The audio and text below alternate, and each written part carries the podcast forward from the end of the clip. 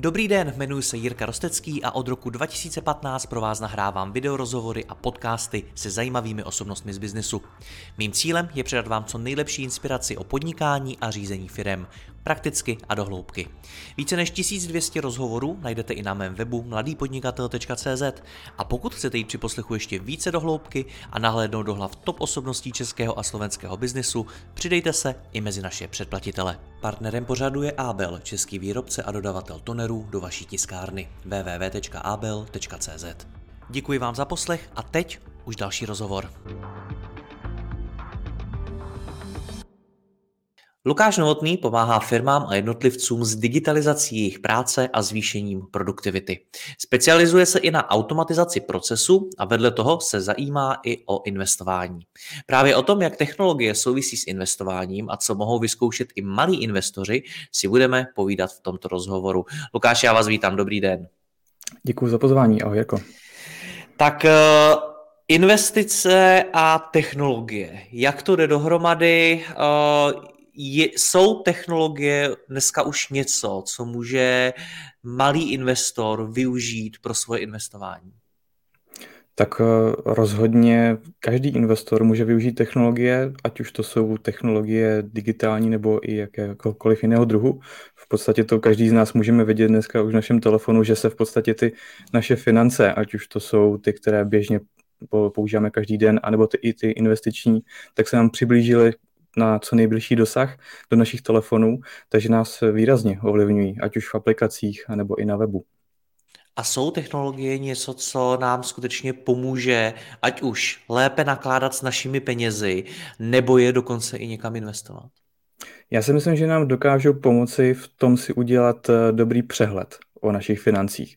Tím, že jsou nám blíž, že máme kdekoliv, můžeme s nimi jakkoliv vlastně se dělat různé přehledy, eh, rozebírat si a podobně, tak nám to dá lepší přehled o tom, za co vlastně utrácíme, tím pádem si udělat trošku lepší přehled, jaké prostředky nám zbývají a pak i pomocí dalších nástrojů třeba je dál investovat.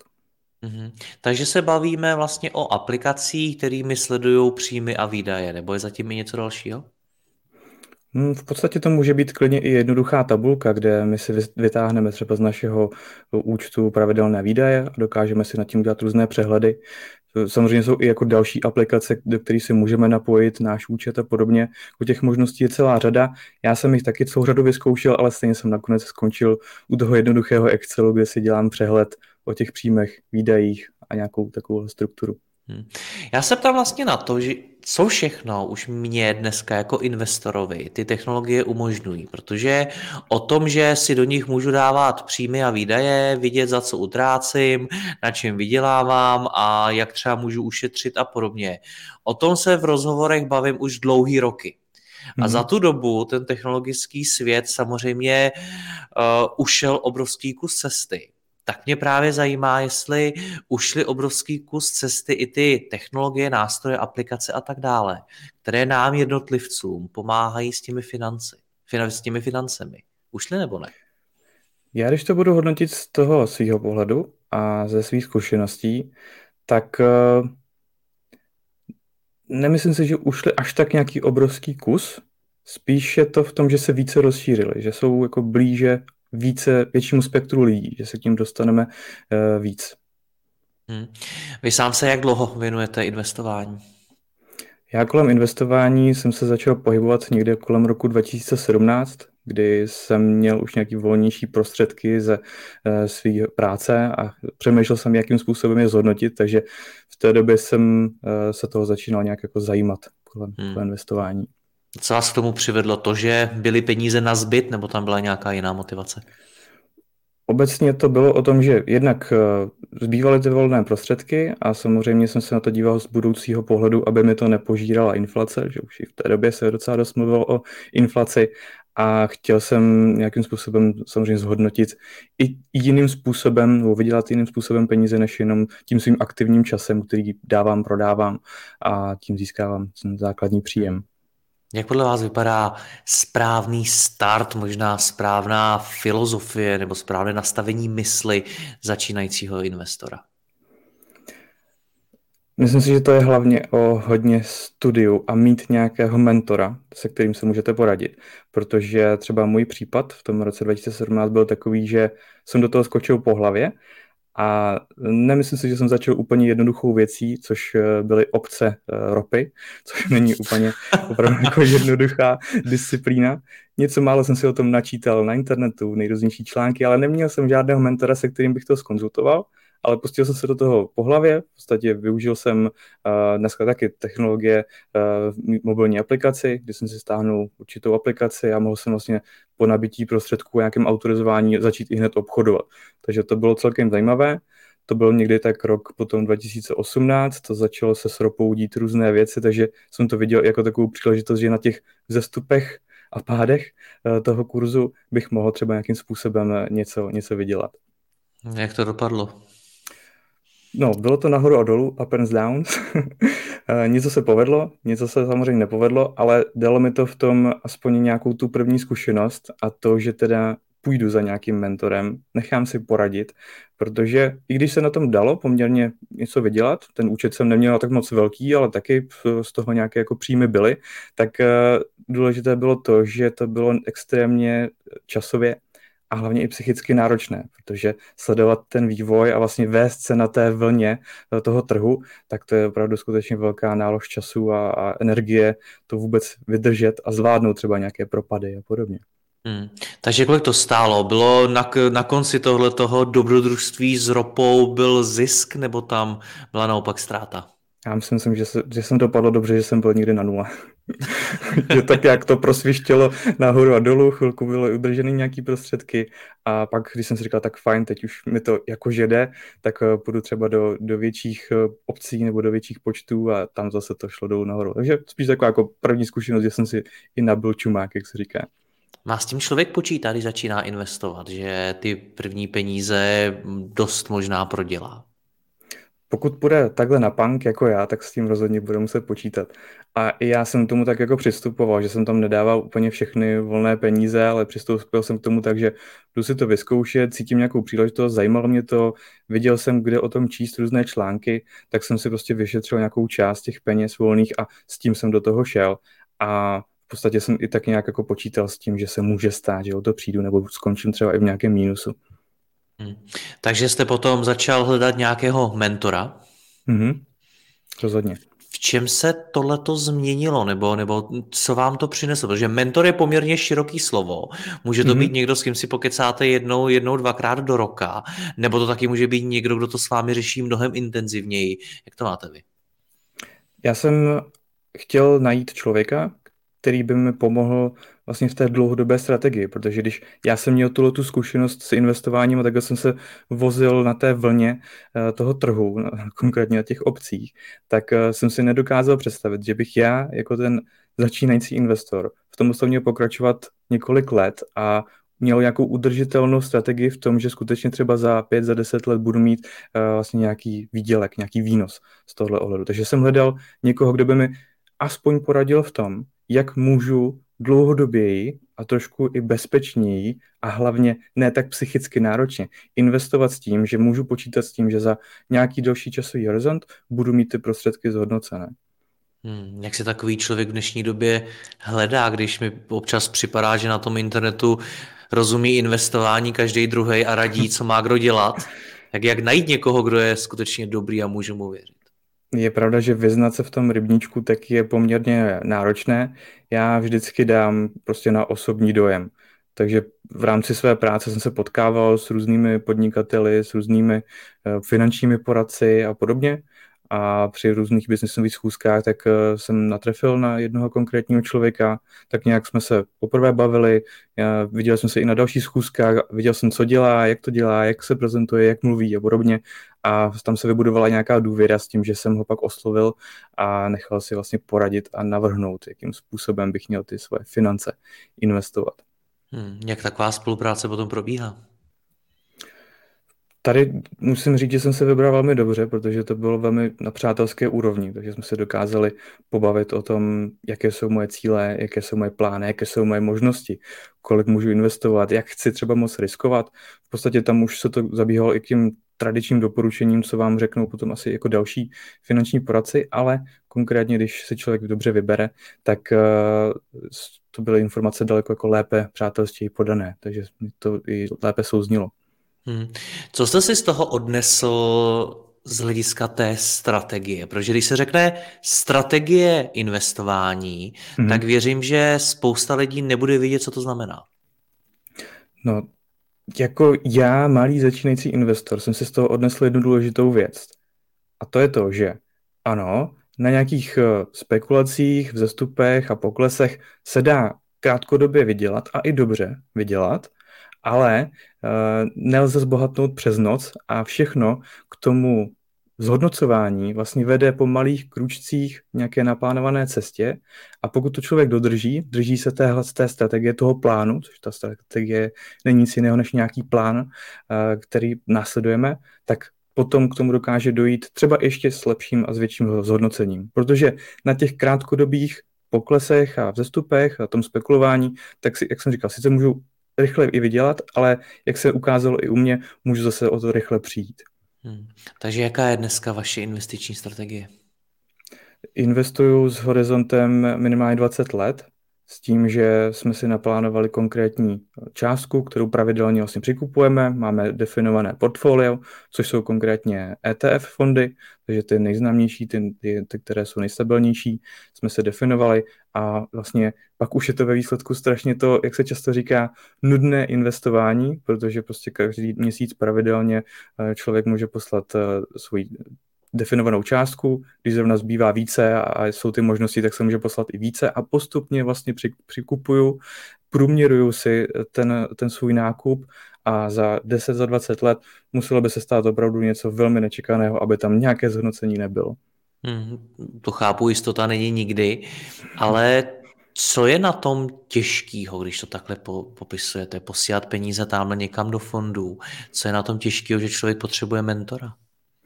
No rozhodně na tom začátku, třeba i já, jako ten člověk do těch 30 let v, tom, v, tom, v té době, tak uh, já jsem potřeboval od tohohle mentora, od tohohle člověka v podstatě takové vyklidnění, že opravdu, že to nemusím urvat hned za pár let a že by to asi jako třeba šlo, ale bylo by to dost náročný, ale vlastně takové vyklidnění v tom, že můžu jít po těch malých krůčcích, rozsekat si to od toho měsíce k měsíci, kdy tam skutečně pošlu tu nějakou částku, pak tam třeba něco přidám, tak eh, v tom mě to jako velmi pomohlo. Vlastně hmm. vyklidnit se a nějak vidět dlouhodoběji tu cestu a ten cíl. Co to v praxi obnáší stát se tím investorem? Vyžadovalo to u vás třeba nějakou jako životní změnu nebo vybudování si nějakých nových návyků, nebo prostě musel jste něco změnit?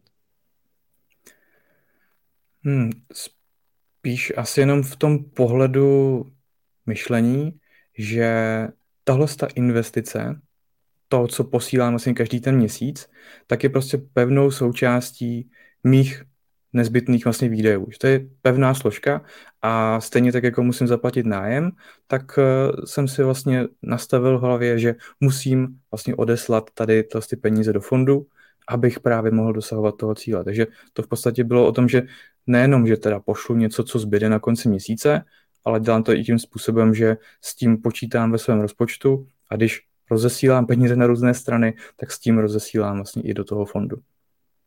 Jak vám v tom všem dneska pomáhají ty technologie?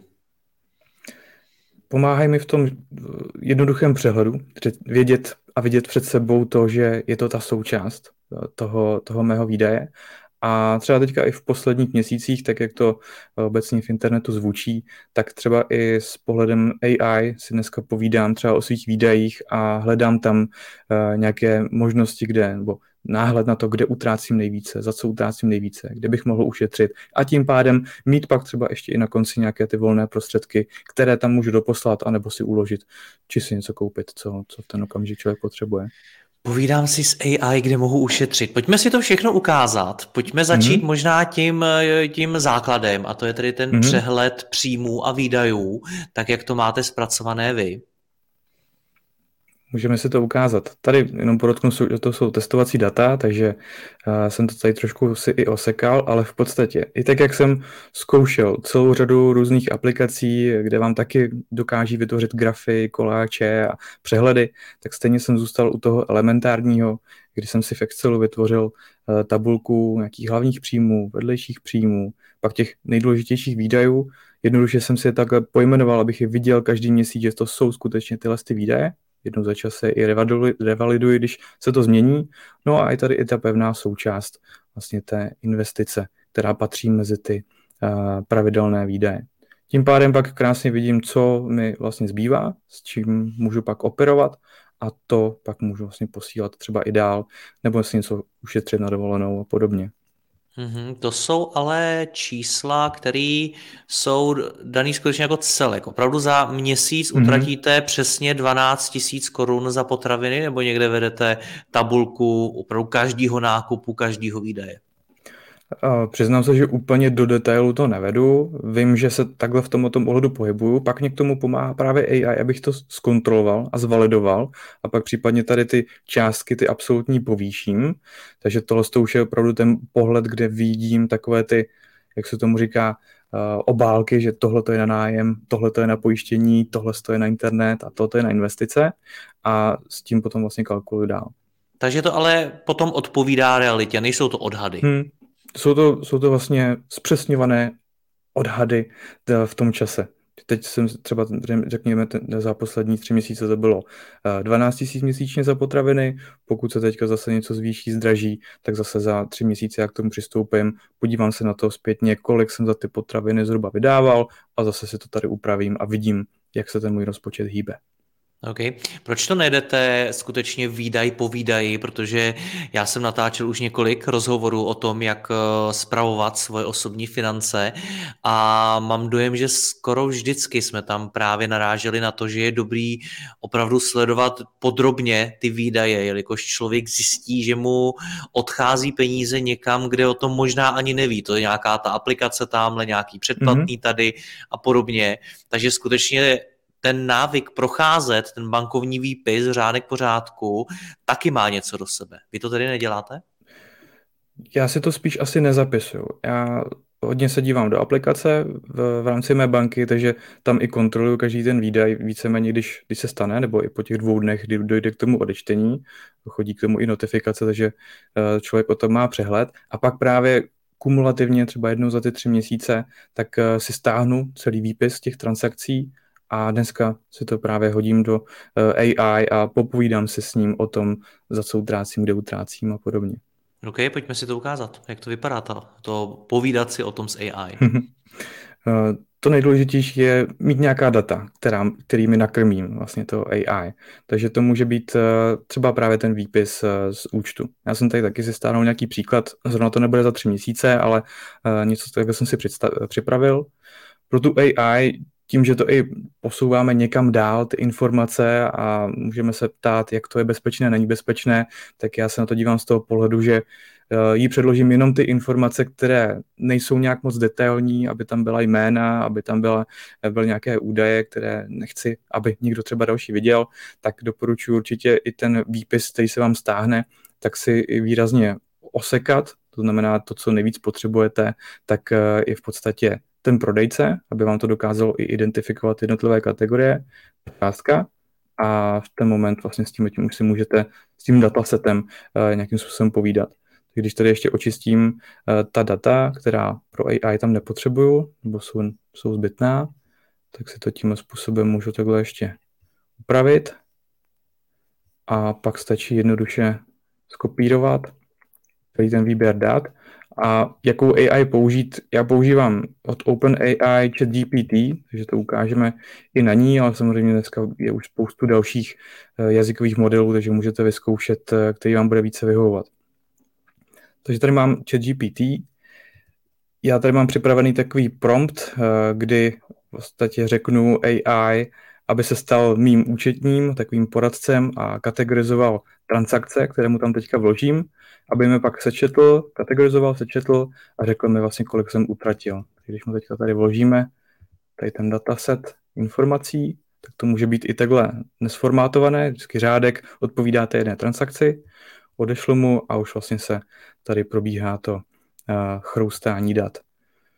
Výhoda je, že i když já vezmu takhle ty jednotlivé platby, tak já hnedka na první dojem, když projíždím třeba ty jednotlivé uh, záznamy v té historii, tak si sám v hlavě neskategorizuji, že tohoto patří do bydlení, tohoto patří do nákupu a podobně, ale AI mi pomůže v tom, že mi to poměrně efektivně dokáže skategorizovat podle těch názvů, ne vždy třeba sedí úplně přesně ty, ty jednotlivé kategorie a k ním transakce přiřazené, ale řekl bych, že tak z 90% většinou se trefí, že to dobře dokáže takhle rozpoznat a já pak můžu potom dál s tím pracovat. Tím, že už tady má takhle ten dataset, tak eh, se může pak zeptat, eh, kolik jsem utratil v souhrnu za restaurace. Tak, vygeneruje a spočítáme vlastně, kolik jsem z toho datasetu utratil za restaurace. A vím, že tedy za nějaké to období, dejme tomu třeba 30 dní, dva měsíce, eh, z těch restauracích trávím tolik času, můžu se zase nad tím zamyslet a rozebrat si to, jestli příští měsíc půjdu zase na nějaký ten oběd a podobně. A, a takhle můžu pokračovat. Dobrý je v tom datasetu, že já se ho můžu rychle ptát na věci třeba toho stylu, že jaké jsou největší částky, které jsem utratil. A nebo taky vypiš mi všechny částky, které jsou třeba pod 200 korun, protože často je to právě transakce, tady stovka, to je za tu aplikaci, že jo, nějaký ten nákup a podobně. Člověk si řekne, to je fajn, to je jenom stovečka nebo 150 korun, ale třeba za ty tři měsíce najednou se to nastřádá a už to jsou nějaké tisíce.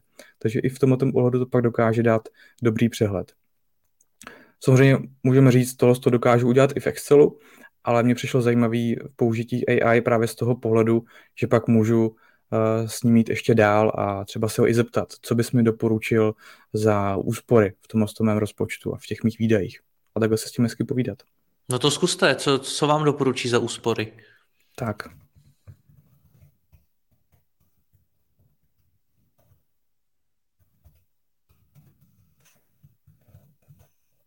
Schválně.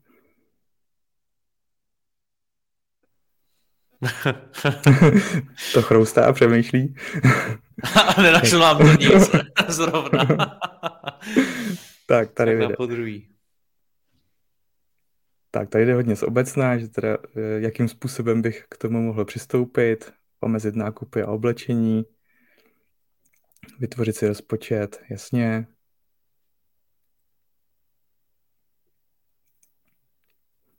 tak jak to i s AI bývá, tak úplně nevždy třeba nám dá ty odpovědi úplně přesný, ale tak jak já s tím pracuju a seznamuju se, tak poměrně dost, když to člověk jako si pročte, tak se tam může chytit nějakých jako věcí, které zrovna s ním zarezonují a normálně by třeba na ně nepřišel nebo na ně zapomněl a zase mu to dokáže takhle připomenout.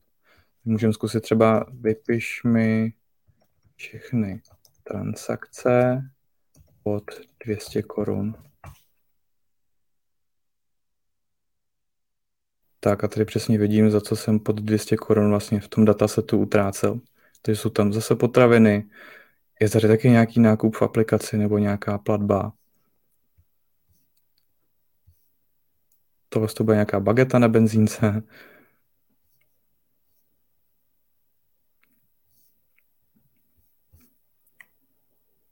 Tak a člověk, když se na to pak podívá, tak těch transakcí pod těch 200 korun třeba tak je tam opravdu hodně. A pak už člověk nad tím může si zase dát nějakou svoji logiku a, a přizpůsobit se. Hmm. U těch eh, delších datasetů, nebo když ta odpověď je delší, tak eh, to GPT tam nedok- je to omezený nějakým počtem znaků, eh, ta jeho odpověď. Tam to bylo vlastně vidět i v té první odpovědi úplně nahoře, kde vám to taky nevypsalo úplně všechny ty výdaje a nedalo je to do všech kategorií. Mm-hmm. A teď z hlavy nevím, jaký, jaký je tam ten limit, ale co s tím, když to takhle nevypíše celý? Já potřebuju i zbytek. Tak bych mu ještě přidal třeba zvlášť, můžete mu klidně říct, tohle je ještě doplněk k těm transakcím, které tam jsou a vlastně zahraně, protože on dokáže udržet kontext, takže mu můžete označit, k čemu to má vlastně přidat a pak by z toho měl počítat lépe. Hmm. Já jsem jenom zkoušel, že jsem mu prostě napsal pokračuj a on pokračoval. Mm-hmm. Taky, taky. Mně se tam, že usekne třeba někdy z nějakého doporučení, nebo když s ním hovořím o nějakém tématu, tak to ukousne třeba i uprostřed věty, nebo i uprostřed slova, tak někdy je potřeba to zase znovu inicializovat. Určitě. Co vám to zatím dalo za největší informaci, inspiraci nebo nějakou myšlenku, kterou jste nečekal a která třeba nebyla obecná, ale opravdu byla vám na míru? Já si myslím, že je to právě to uvědomění nad těmi malými transakcemi, že talíře dělají halíře a to nejenom v tom smyslu spoření, ale i v tom smyslu utrácení. Takže pak jsem tam právě našel spoustu transakcí 69 korun, 30 korun, 40 korun, 80 korun, které, na který člověk v podstatě moc ani nemyslí a dneska tím, že je můžeme uskutečnit tím, že přiložíme telefon, přiložíme hodinky, tak nad tím člověk moc ani jako nepřemýšlí. Takže i to, že se nedívat jenom na ty vysoké částky, ale i na ty malé částky. Zajímá mě i ta stránka bezpečnosti, ať už se bavíme o ChatGPT, ať už se bavíme o čemkoliv jiným, jakýkoliv hmm. jiný aplikace a tak dále. Jak, jak tu bezpečnost řešit? Protože peníze samozřejmě jsou něco, co je eh, velmi, řekněme, až intimní. Eh, nechcete to asi ukazovat úplně každému, nechcete to sdílet úplně všude a podobně. Tak eh, jak to dělat, abych ty aplikace mohl používat, ale současně, abych se cítil bezpečně? Vždycky a v dnešní době já vždycky říkám, že je to o tom, že tedy musíme vždycky svěřit nějakou část důvěry té instituci, té aplikaci, tomu serveru, kde je to ukládané, pokud to chceme vlastně používat.